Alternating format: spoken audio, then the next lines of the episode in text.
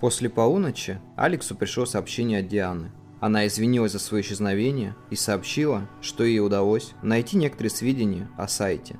Несколько лет назад на одном из закрытых форумах разработчиков появилась информация о создании проекта для изменения восприятия привычной жизни. В нем было приведено несколько примеров, доказывающих, как мир стал нестабилен.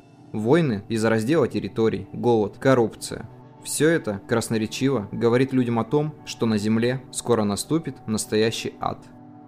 Всем заинтересованным предлагалось скачать программу, через которую они могли бы научиться разрабатывать новые миры. Первые комментарии были предсказуемы. Автору поста посоветовали пройти лечение в ближайшей психиатрической лечебнице. Но нашлись и те, кто были заинтересованы подобным предложением. Несколько человек, получившие доступ к программе, смогли прочитать ее исходный код, и один из них написал в комментарии, что никогда не встречал ничего подобного. Это привело меня в состояние некого резонанса. Чуть позднее, набрав определенное количество людей, автор закрыл доступ к программе. Кто-то из читателей на форуме создал собственный пост, пытаясь найти хотя бы одного из тех, кто участвовал в проекте, но результаты были тщетны.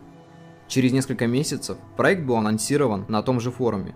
В посте была закреплена дата 9 марта 2019 года, а также ссылка на сайт, но, к сожалению, судя по комментарию, адрес оказался неактивен. Алекс ответил Диане о том, что разработчик ушел. «Значит, ты узнал что-то еще?» – удивилась Диана.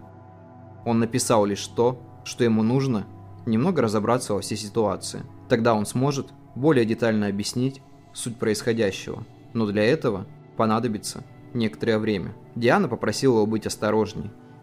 Поблагодарив ее, он вышел из чата. В эту ночь Алексу не спалось, и он решил составить небольшую схему происходящего. Открыв текстовый документ, он начал расписывать пункты, по которым можно было хоть немного сопоставить все факты. Проект Эдем, разработчик которого никто не видел, и сон. Он попытался сопоставить третий пункт со всеми остальными, но никак не мог ловить связь своего сна с проектом. Единственное, за что держалась его зацепка, это аббревиатура самого сайта. Наверное, я что-то упустил. Размышление прервал телефонный звонок. Номер был неизвестен. Нажав на кнопку ответа, он услышал до боли знакомый голос. Это была Ная. Выйдя из временного ступора, Алекс произнес «Это ты?»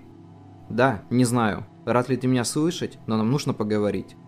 «О чем же?» – с легким раздражением спросил Алекс. «Последнее время я вижу один и тот же сон, в котором стою напротив незнакомого высотного здания, и вижу, как с его крыши ты прыгаешь вниз. Понимаю, что это просто сон, но все же хочу узнать у тебя, все ли в порядке». Алекс взял паузу, а затем произнес «У меня все хорошо, Просто забудь об этом. Ему не хотелось спрашивать у Наи о чем-то еще, так как старый рубец на душе вновь начал ныть. Он так долго ждал этого разговора, но звонок поступил именно в тот момент, когда желание слышать ее голос начало угасать. Он постепенно смог оборвать всю эмоциональную связь. Она ему давно не снилась и не приходила в мыслях. Но он даже не мог догадываться, что связь между ними все еще существует. Перед глазами поплыли моменты из прошлого. Первый поцелуй, приезд в ее город, моменты разлуки. Он вновь ощутил укус на щеке, который она оставляла на удачу перед каждым отъездом Алекса. «Я понимаю, ты не знаешь, как реагировать на этот звонок. Мы так давно не общались. Я не уверена, что ты бы смог меня простить, но хочу, чтобы ты знал, я это сделала ради твоего же блага, хоть и понимаю, что сейчас это звучит глупо. В горле Алекса возник ком, который с каждой секундой становился все больше. Теперь он понимал, что внутри оживает тоска, неумолимая и беспощадная. Хотелось в сердцах рассказать все, что он пережил после его ухода, поведать о своих хождениях по мукам, но что-то внутри его останавливало. Взяв всю свою волю в кулак, Алекс произнес. «Все хорошо. Я понимаю, что ты хотела сделать как лучше». Он не договаривал ровно половину, как и она ему. Впервые за столько времени Алекс снова услышал, как Ная плачет. Она не могла остановиться, и всхлипывания в телефонной трубке становились все громче.